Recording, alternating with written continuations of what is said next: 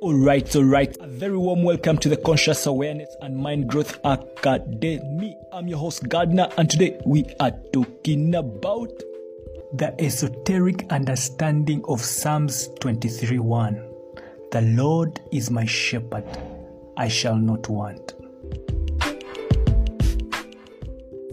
I have read the Psalms just like many other books in the Bible, but months back, while reading Psalms 23 to be exact, I was spiritually awakened to its esoteric interpretation and understanding.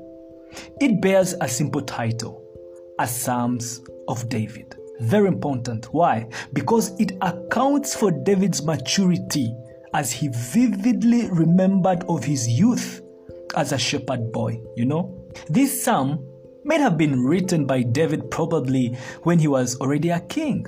But regardless of his new status as a king, David did not forget where he came from a shepherd boy protecting his sheep. If you have grazed cattle, goats at one point in your life, you know what happens there. I once read somewhere that maturity is not when you speak big things. Maturity is when you start understanding small things. You know, David's story was for fighting. He fought bears, he fought lions, but he was never ashamed of his former occupation as a shepherd boy. And this is why he wrote this particular Psalms 23 out of experience. You know, life has come to teach me that no rest is worth anything except the rest that I have earned, except the rest you have earned. Did David earn the spot as a king? Yes, surely he did. He reveals the secret in this particular Psalms 23. And I am very sure, 100% sure, that at one point in time in your life, somebody has referred it to you. Or you have referred it to somebody and you're still reading it up to today. Why? Because there is something profound with these Psalms. It has erased more erroneous thoughts than anything else. It has erased doubt and worry from people. It has comforted the weak than the sands on the seashores.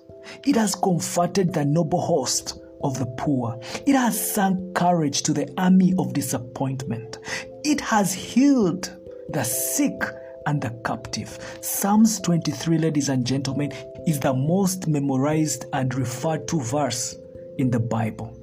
In this episode, I'm going to try and deconstruct it with its esoteric interpretation and meaning so that whenever you say it, whenever you recite it, whenever you read it, you read it, say it, recite it as you mean it.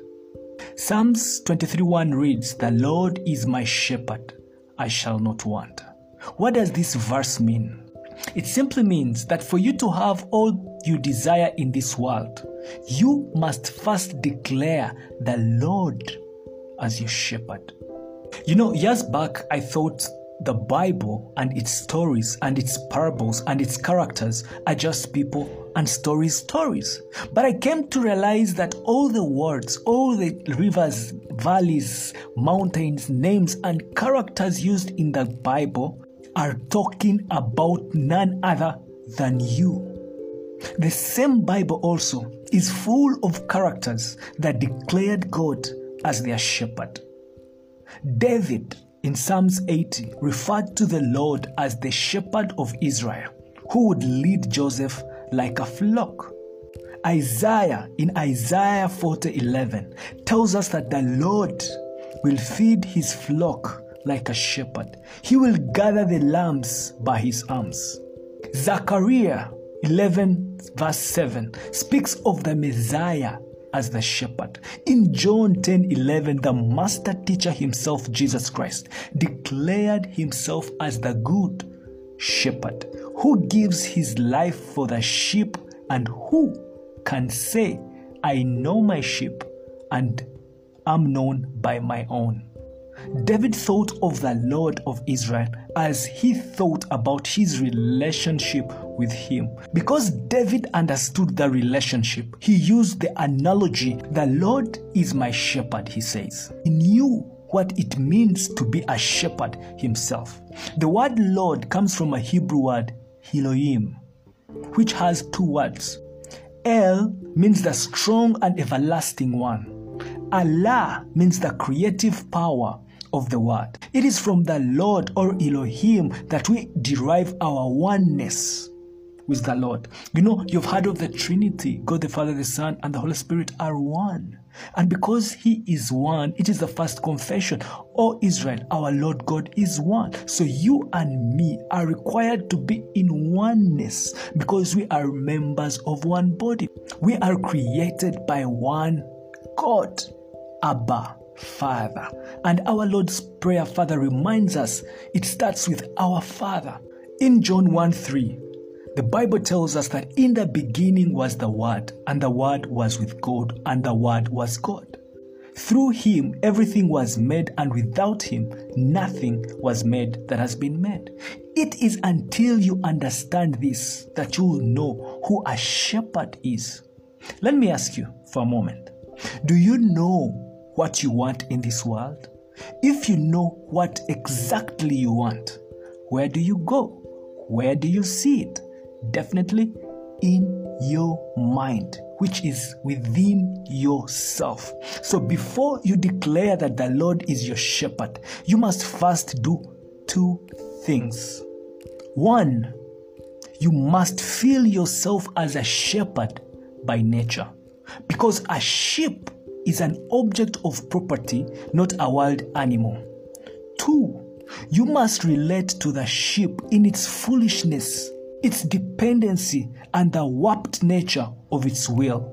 If you remember your Bible well, Jesus always alluded to himself as, It is not my will, it is my Father's will. Literally meaning he stood not by himself, but by the will of his Father. And when you look at the sheep.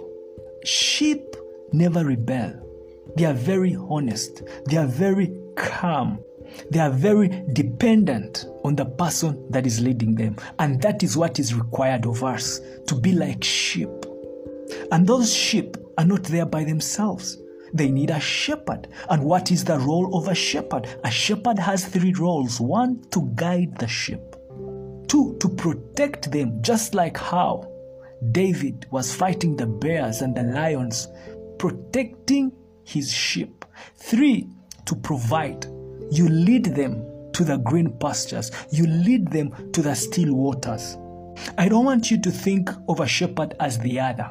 The shepherd is you. There is no other. We are all members of one body. Therefore, the shepherd is your awareness of being. And that which you are consciously aware of is that sheep that follows you. The sheep are your thoughts that come after its kind. The Bible reminds us that God is never mocked. You reap what you sow. And thinking, ladies and gentlemen, makes it so. Matter of fact, you are a subtotal of what you've been aware of. If the shepherd is your awareness of being. That means whatever you are aware of, you've become. Your experience, your thoughts, your nature comes from that particular moment when you are aware. So, whatever you feed your senses, you become.